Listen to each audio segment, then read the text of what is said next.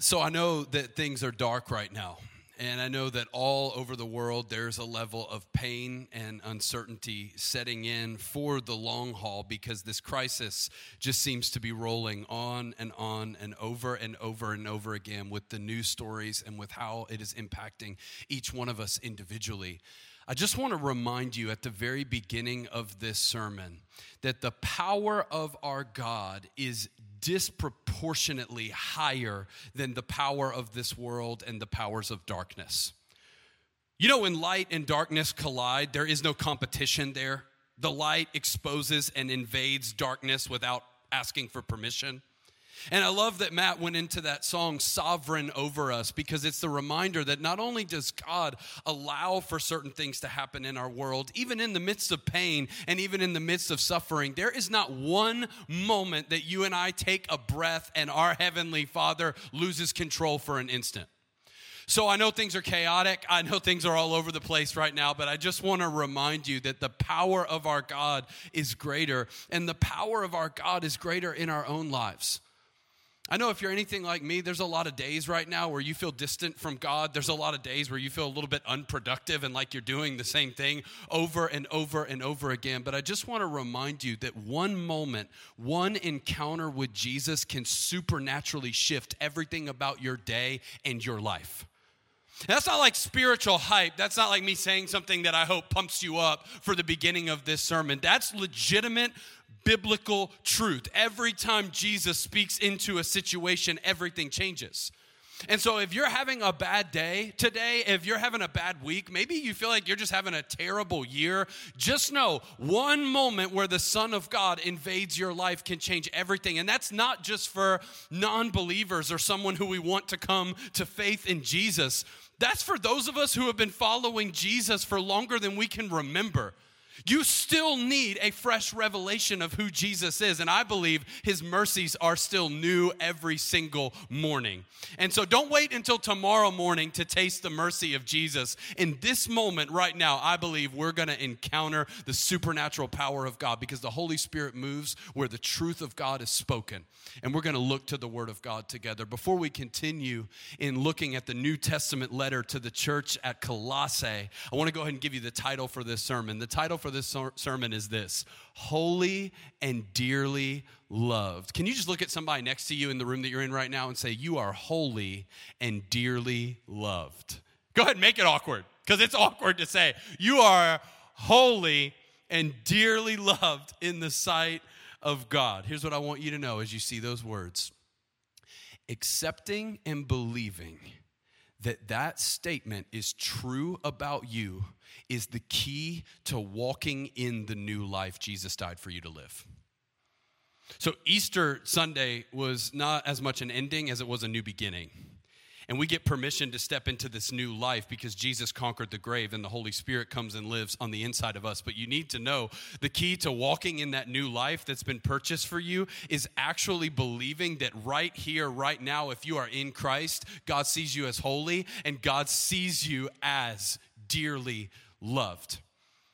And that's hard to believe, especially when you consider how many ways and thoughts and actions you and I take that run contrary to it. But I want to show you in the Word of God that rooting yourself in that kind of identity leads to the activity that you and I call the Christian life. If you have your Bible right where you're at, just hold it up. Hold it up. Bible drill's getting really old doing it online. I know I'm going to still do it just so we have some kind of consistency, but I can't wait until we're in the same room raising up Bibles to heaven and with all hope that the God of the universe just might carry you into a new relationship, single people. If you want to turn in your Bible to Colossians chapter 2, Colossians chapter 2 toward the end of your Bible, a letter that we've been looking toward, and we're actually about halfway through. We're going to hit a ton of verses during our time today. But it's really fitting that last week we took a break for Easter Sunday and we talked about our foundation being resurrection because this is really a good point to transition in the letter Colossians into the practical side of why Paul has written everything he has written about the supremacy of Jesus. Paul goes off in this letter about how Jesus is greater, about how Jesus wins and about how giving our lives for his glory is the ultimate act of satisfaction for our souls and the reason why we exist. It's amazing. But when you get to verse 16 of chapter 2, that's where we transition into okay, what am I supposed to do with all of this information about Jesus? So if you have your Bible in front of you, Colossians chapter 2, verse 16, if you're there, say I'm there. Come on, let's read these verses together. It says this Therefore, do not let anyone judge you by what you eat or drink. Some of y'all need to say amen to that in shelter in place.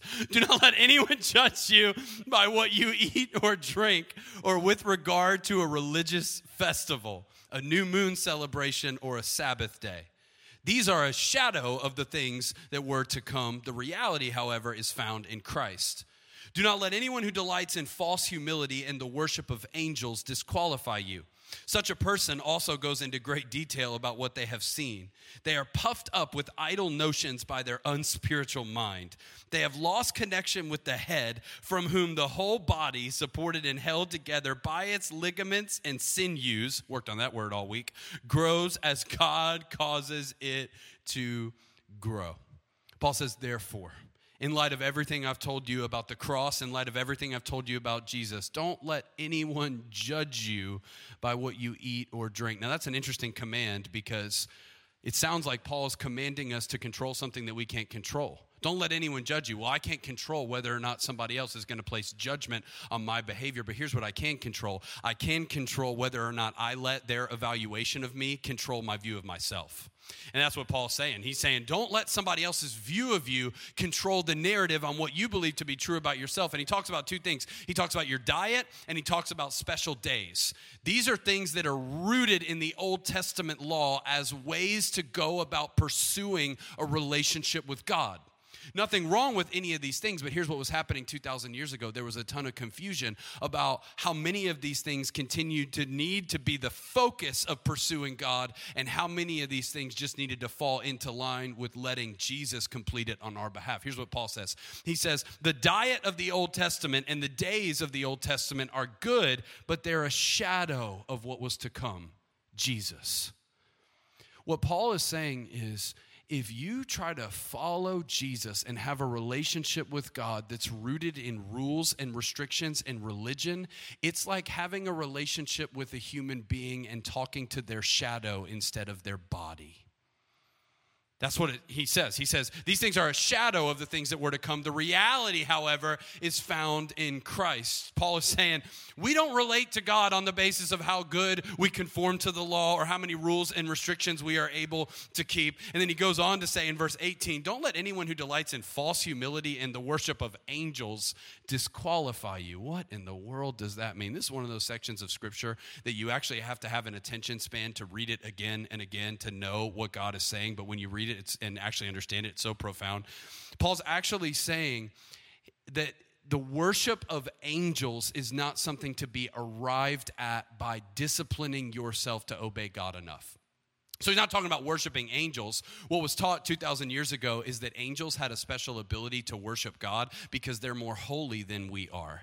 And so if you actually go without a certain amount of things and you obey a certain amount of rules and restrictions, you can worship as the angels worship. Paul is saying that is not true. You have access through Jesus, and you don't need to let that false humility look like real worship. They've lost connection with the head, who is Jesus. Look at verse 20. Paul says, Since you died with Christ to the elemental spiritual forces of this world, why, as though you still belong to the world, do you submit to its rules? Do not handle, do not taste, do not touch. These rules, which have to do with things that are all destined to perish with use, are based on merely human commands and teachings. Such regulations indeed have an appearance of wisdom with their self imposed worship, their false humility, and their harsh treatment of the body, but they lack any value in restraining sensual indulgence. Paul is saying a rule and religious based pursuit of God has no value to get you what you are looking for. Why? Religion died in the death of Jesus. Did you know that? That what was buried with Christ was not simply our sins, it was also all of our efforts to be good enough for God. And Paul says, You died with Christ to how the world goes about this. So why do you relate to God through things like do not taste, do not handle, do not touch? Those were real things being taught by false teachers 2,000 years ago. And Paul is saying, No, no, no, that's not what we do. We don't do self imposed worship. Why? Because even our best efforts to discipline ourselves enough to please God aren't enough to restrain the sinful nature that lives on the inside of us. Paul's going, on your best day, with the most amount of effort that you have, it falls short of the worship of a holy God. But he's not done yet. And I got to be honest, this is my favorite passage in all of Colossians. Colossians chapter 3, particularly the beginning, is one that has been a lifeline for me since I was a teenager. Look at this Colossians 3, verse 1. Since then, you have been raised with Christ. Set your hearts on things above, where Christ is, seated at the right hand of God. Set your minds on things above, not on earthly things for you died, and your life is now hidden with Christ in God. When Christ, who is your life, appears, then you also will appear with him in glory. Are you kidding me? Paul says, You died with Christ. Don't worship through religion. And then he says, Since then you have been raised with Christ, past tense. It means when Jesus rose from the dead, so did you. And so, your pursuit of God, here's what he's doing he's switching the way we approach God. And he's switching it from something that's in the future that we need to strive to attain to something that was purchased in the past that's ours here and now. And he says, Since you have been raised with Christ, here's what I want you to do set your hearts and your minds on heaven and grab access to what is already yours in Christ. The Christian pathway of worship is not one where we try to do enough to please God. Christian worship looks like agreeing with God that Jesus did it all. Oh, come on, this is good news, and you can amen that from your living room. It means you no longer have to try to do enough to make your heavenly Father be pleased with you in this moment. He was pleased forevermore in the work of Jesus. And when you're united to Jesus, that's how God sees you totally flipping the way you and I are tempted to go about this and totally changing what it means to be a Christian. He says, You are hidden with Christ in God. That's who you are right now as a Christian, as a believer. I've heard it said that worship is giving God his breath back.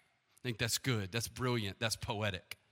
I'm a lot more of, of, of just like a black and white type person, so I wrote this down, and you might want to write this down. I wrote down worship is willfully choosing to agree with God. What does it mean to worship God? It means saying yes to what he says is already done on your behalf. It means saying yes to what he has spoken out as the reason for the universe and the reason for your life.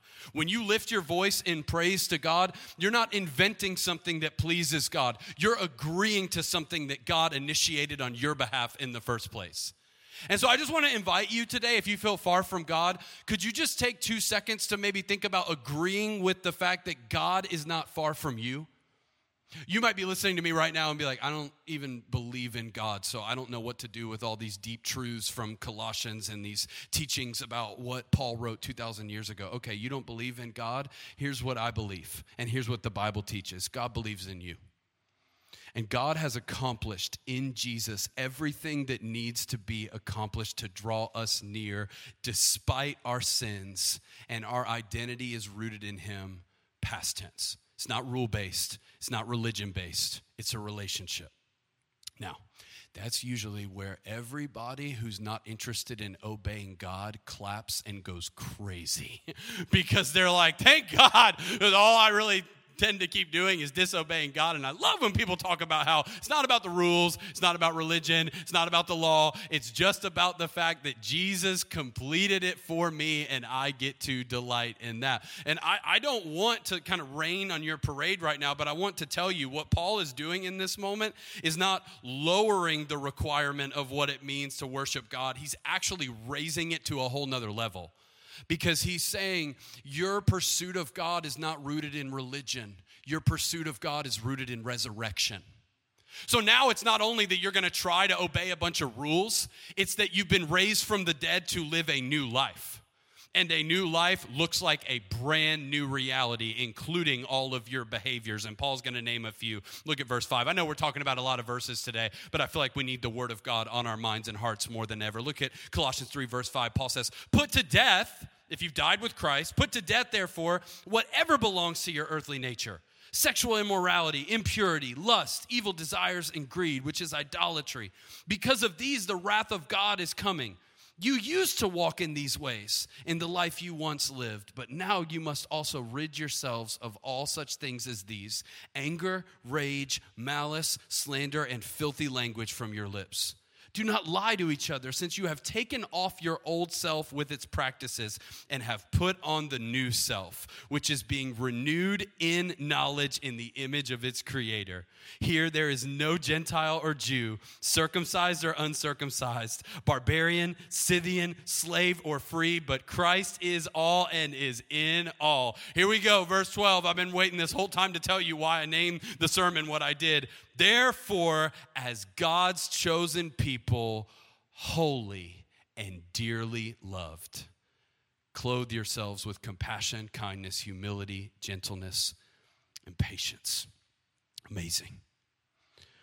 What Paul is pointing out is that when you've been raised from the dead, everything about your old self has been done away with in the grave, and everything about who you are, Christ in you, the hope of glory, is alive to be lived out right here and right now.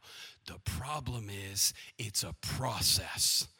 And Paul says, as you're putting to death the old you and the new you is coming alive, here's what the process looks like you're being renewed in knowledge of your Creator. This is called the renewing of the mind. The reason why the Christian life can be so frustrating is because it teaches that there's a part of you that's dead and a new part of you, the real you, who's coming alive.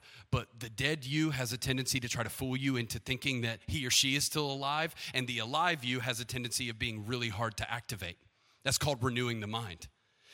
And Paul's method of that new you coming alive is not, we'll do this and this and this, and every morning read these verses and go about these disciplines, and then the old you will stay in the grave and the new you will come alive.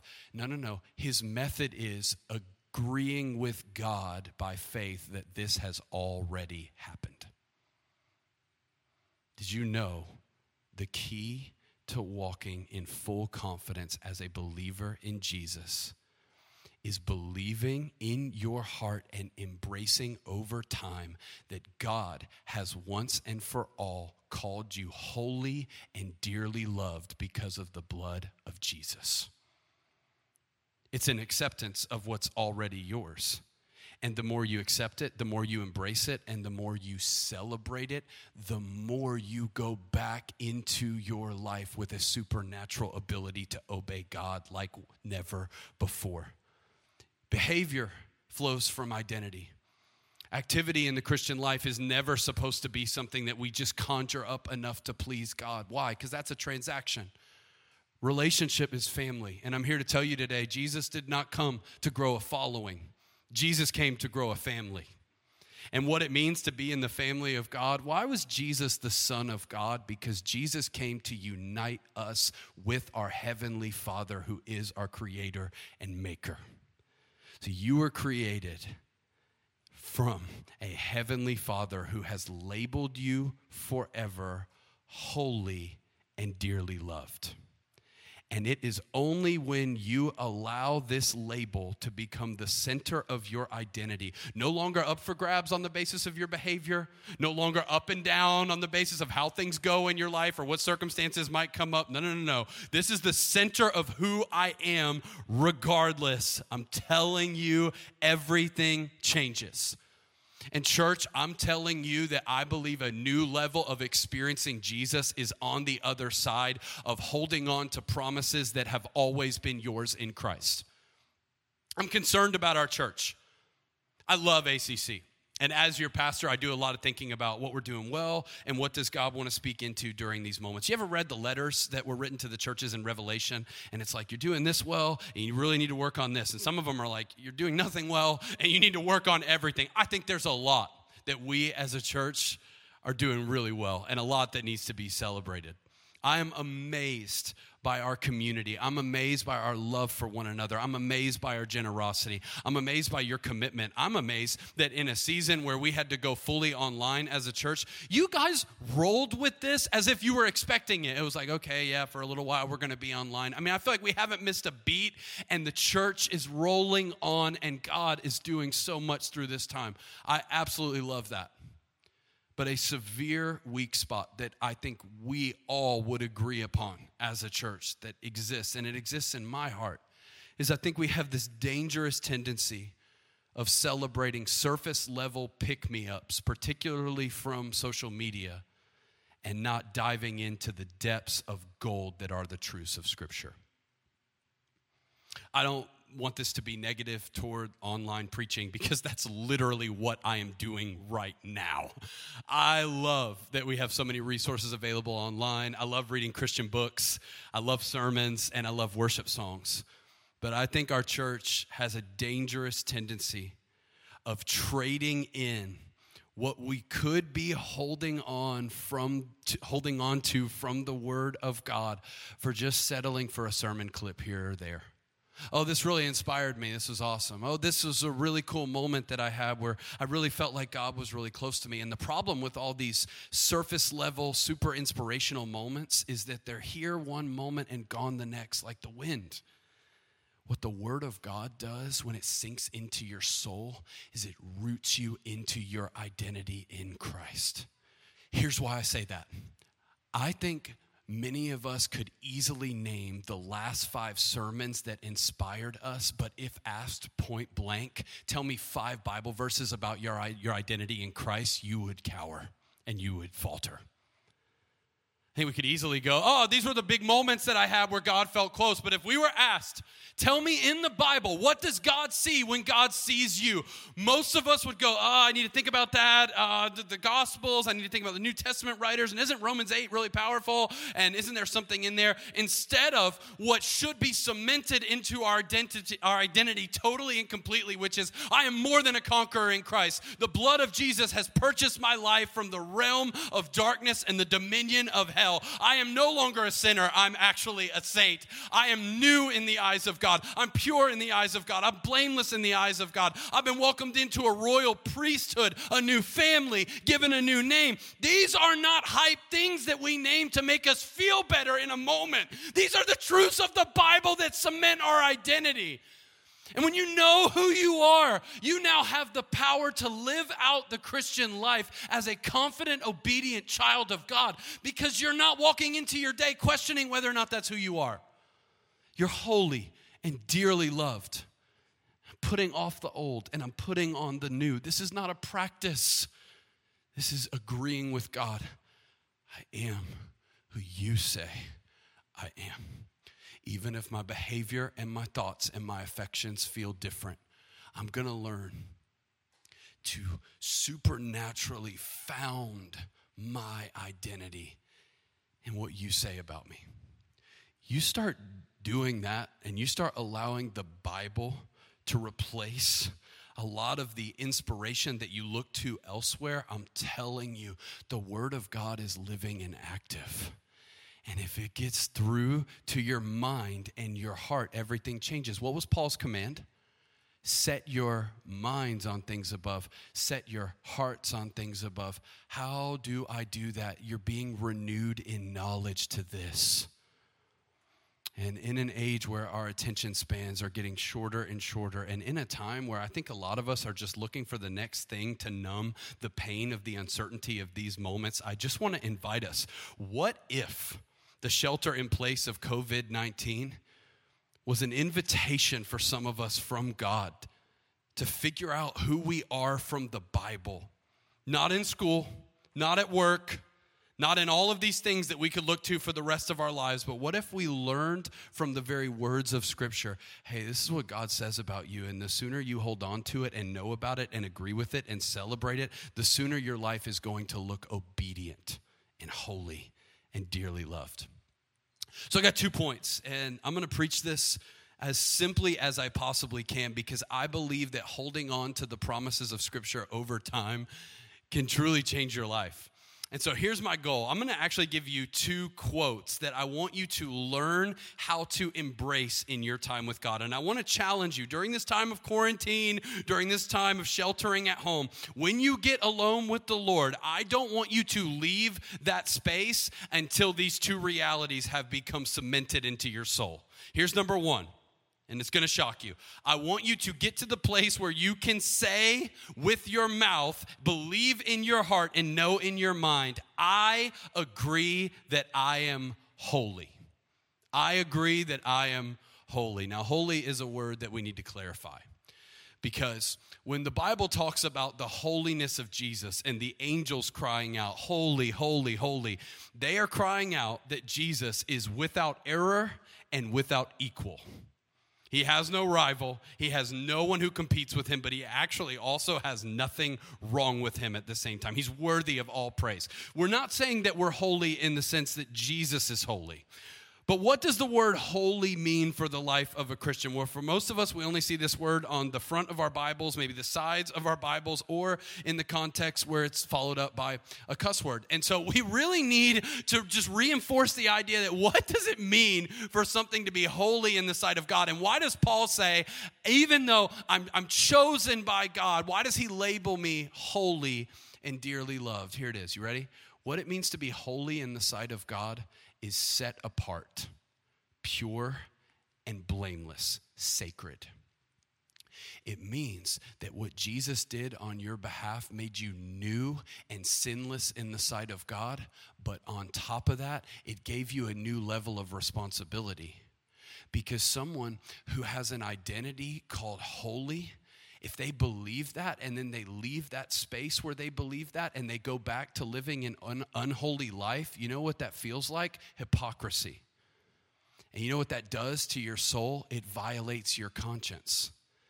And it's why so many of us have a roller coaster ride of a relationship with Jesus because over and over and over again we hear our Heavenly Father tell us that we're holy and dearly loved, and we know that we should be living differently based on what the Bible says, but we don't find our behavior following that proclamation, and so we feel like a hypocrite and we ride the wave and we wonder, is this ever going to change? Let me tell you when it's going to change.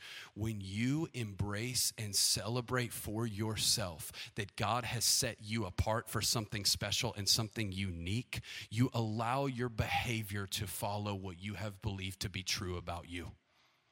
So now, if I go back to my old way of life when I've been bought by the blood of Jesus and I've been called holy, you want to know what that's going to make me? Miserable. See, sin is fun for a second and has some rewards that it brings in a moment. But here's the bad thing and the amazing thing about the Spirit of God. When you have the Spirit of God on the inside of you and you continue to persist in sin, it just makes you miserable because Romans chapter 8 tells us that the Spirit Himself testifies with our spirit that we are the children of God. What does that mean?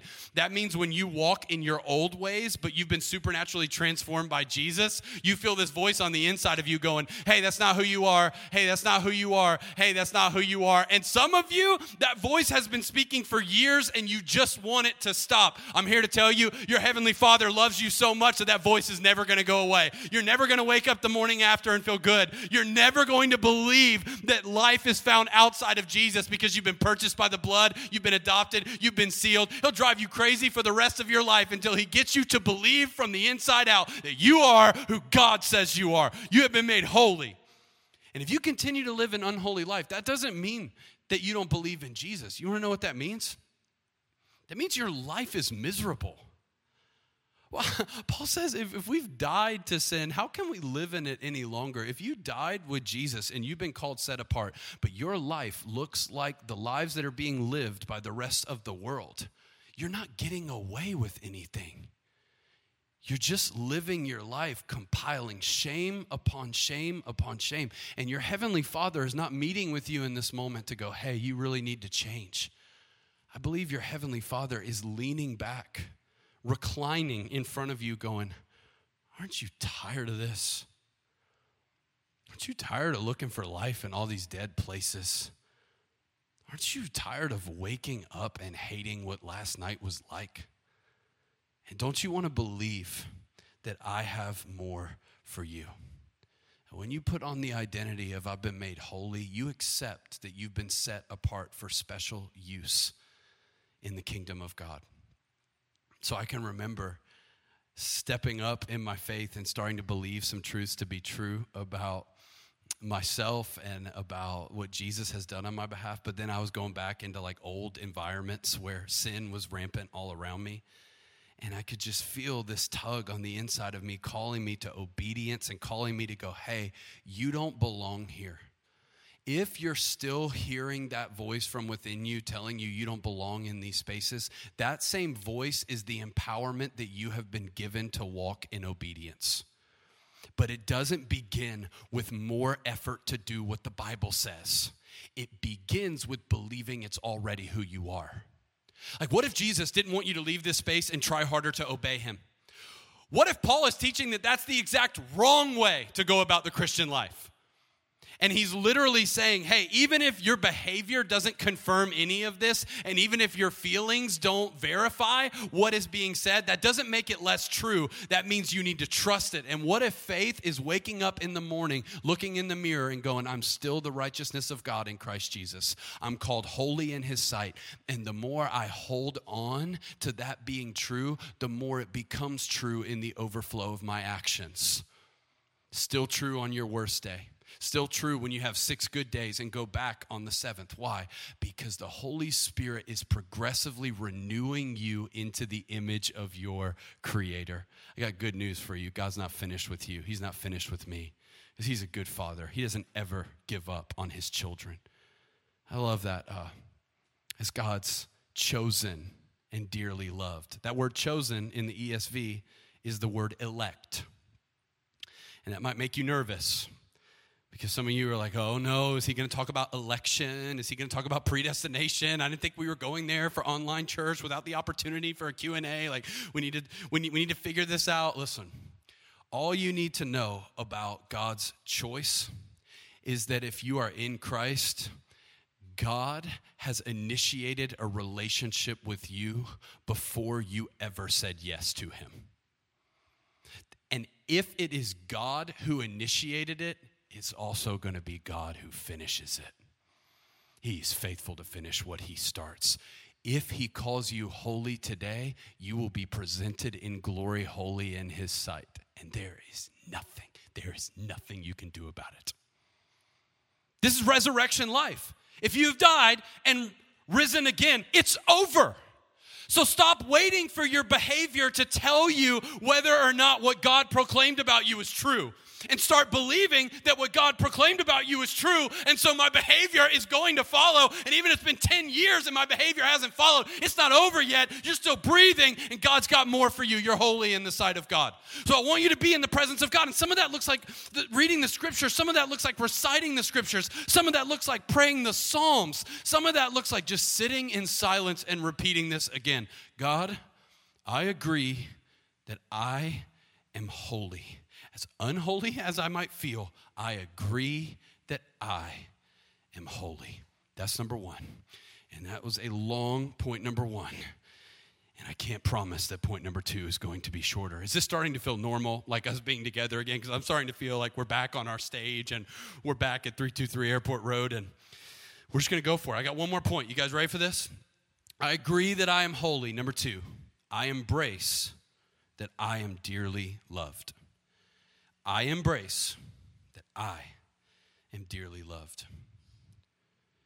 The main reason why believers in Jesus persist in sin is that they are living from an internal emptiness when fullness is available on the other side of believing that they have a heavenly Father who calls them dearly loved. If you know your identity is sealed by a Father who calls you his own, but you leave and go into your day every day looking for love and looking for validation and looking for freedom and forgiveness in all of these other spaces, you're going to be confused on the back end of wondering, why do I keep doing what I don't want to do? Why do I keep looking where I don't want to look? It's because you were created to be loved by a father. That phrase, dearly loved in the Greek, this is so cool. It means to love, to wish well, to take pleasure in, to long for, This denotes the love of reason to esteem. Did you know that God doesn't love you in the generic way a lot of us love our family members? Of course, I love them. They're in my family.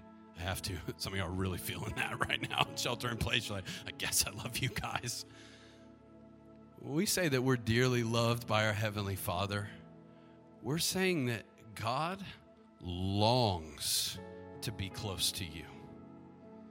He's the most perfect version of a father that you've ever been around. And it's not even that God mandates things of you, it's that God takes pleasure in closeness to you. Do you want to know why God sent Jesus to save you? Because in the glorifying of the name of Jesus is what's called the pleasure of God. It's where you and I find the enjoyment of our souls. And when you discover this one, this, is, this just rocks your world. God enjoys you enjoying Him. God enjoys it when you leave spending time with Him and you don't hate yourself anymore. God enjoys it when you reframe your picture of Him from the one you assumed because of a lie to the truth that you're still loved. God takes pleasure in that. It's what He loves to do. So I agree that I'm holy and that I need to live a new life. I can't stay the same, but not because I need to be holy, but because I am holy. Jesus has made me pure and spotless. That's an awesome truth. But you know what's even more incredible is if you stack on top of that, I embrace that I am dearly loved by a perfect Heavenly Father. You want to know how I go about this one? And I, am literally giving you something that I do in my own times with the Lord. I'm not saying this is exactly what you need to do, but some of you, this is to help you. When I get alone with God, especially when I've been having a bad week, I'm immediately tempted to go through the Rolodex of everything I've done since the last time I prayed or the last time I had a moment in the scriptures. But instead of doing that, embracing that you're dearly loved means reframing what you believe to be true about God to what is true about your perfect Heavenly Father. So here's what I do I think about the best version of a father that I've seen on planet Earth, or the best version of a family for some of you, this is really easy because you're like, my family's amazing. I'll just think about my dad. I'll just think about our family dynamic. But for maybe the other 90% of us, it's not that easy. But it's not hard to think of one example that you have in your life of what does a good father look like and what does a healthy, encouraging family look like and what is it like to be around that? Courtney and I are so drawn to the families in our church because just being around families that exist like this, it, it leaves you feeling loved. I can't tell you how many times on a Sunday I go home and I, I feel like I just got love all over me. I can't tell you how many families in our church, a few in particular that I'm thinking about right now, where I'm at their house and I'm driving home with a completely different spirit than I walked in the room because it's clear that that's what the love of God is like. You know, people who are like that? People who leave you as a better version of who you are than when you showed up. I think about those moments and I go, God is like that times a billion. And so he doesn't want me to leave his presence until I'm reminded again of who I am in him. There's one man I think about in particular just because it was such a pivotal moment in my story when Courtney and I decided to move to Auburn and start Auburn Community Church, I was so scared and so like wanting any sort of validation from someone who's wiser than me. And so I would sit across the table from mentors and from friends and tell them, hey, like, I'm really way too young to be doing this, but we're going to start a church and it doesn't have any money attached to it, and we're not a part of a denomination, and this is weird. And almost every conversation I had about starting ACC, I left discouraged and not full of faith. But then I sat across the table from my seminary professor. And this is a man who I probably expected to immediately tell me 15 reasons why this was a terrible idea. He has a PhD in chemistry. He has a doctor of ministry and he reads the original Bible. Like he doesn't read ESV, he reads Hebrew and Greek. And so being around him immediately makes you intimidated and be like, I don't know anything about God. And whatever you say is good. And I was sitting with him at Chick fil A, obviously, because that's where God is. And so I was, I looked at him and said, Hey, uh, my wife and I are feeling like the call of God to go start this church in Auburn. And I know it sounds crazy and I know it's probably not the wisest thing in the world, but I can't help but think that this is God. And I'll never forget his posture. He leaned back, smiled, and looked me in the eyes and said, I think you can do everything you agree that God has set in your heart by the power of the Holy Spirit. I'm with you. I think you should do it, and I want to help. He had, he had nothing to write on. He got a napkin out and with a pen just asked me some hard questions and said, I just want you to know I'm for you. And I think you have what it takes. ACC, being around God is like that. And I'm not saying that God's always going to tell you everything that you want to hear or he's always just going to compliment you and validate you and coddle you. But I am saying God's 10 billion times the Father, the best Father you can think of is when He's with you, the main thing He wants to get across is confidence. The main thing He wants to do is tell you, hey, you're not the product of your behavior. Hey, listen, I'm not thinking about everything you did wrong lately. I don't want to rub your face in the shame of where you've been. I want to lift you up to a higher existence. Some of you are really uncomfortable right now because you're like, this sounds like prosperity, feel good preaching. It's not prosperity preaching, this is identity preaching. Because if God sees Jesus when he sees you, he knows no other way to interact with you than to believe in you, than to love you, than to cover you with the truth. You're my holy one, you're my dearly loved child. And you let that get through to your soul, you start living an obedient life. Not because you want to try to obey the rules, but because what could be better? Than being in the Father's house. We need more Luke 15 moments with God. We need more moments where we're reminded that a son who ran away came home to an immediate party. Not, not a party after he agreed to new behavior. This is what's crazy about the prodigal son is the father wasn't waiting outside going, if you agree to never leave home again and never go back to your old life and never do this and never do that, then we'll talk about welcoming you home. Before the son can finish his apology and his offer to be a slave, the father goes, We gotta throw a party now. We got to welcome him home just because he's here. It's enough that you're there if you get into the presence of God. And when you show up, don't let every ounce of baggage that you're carrying into that moment be what defines it. Let the blood of Jesus stand in your place. This is all because of Jesus. And so, my encouragement to our church is to spend time in the Word of God, but not to memorize more verses or to check it off a list of things we did today, to seal our identity. If we're going to become the mature church that God has called us to be, we have to stop living in these surface level truths and these little moments of inspiration and get deep in the promises of God and go, I am who my Father says I am. Holiness is going to flow, the love of God is going to flow. And I believe this is what the world so desperately needs. Would you do me a favor? Would you just bow your head? Would you just close your eyes if you're listening to this right now? I want you to have a moment with your Father. Here's what I want you to do I want you to picture in your mind the best version of a father that you have had. Maybe it's someone you interacted with when you were little. Maybe it's even from a movie or a made up character in your mind. But for some of you, it's the person in the room with you right now, and it's making you emotional to think about it. And I want you to have that sweet moment.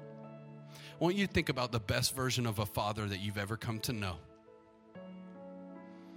And now, in your mind, I want you to think about the God that we are about to pray to.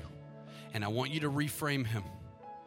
Think about that father on his best day and multiply it as many times as you can. And boom, there has never been a moment where you have bowed your head in prayer to God where he hasn't been like that. Father, I pray that a true picture of who you are would be revealed to your people in these moments.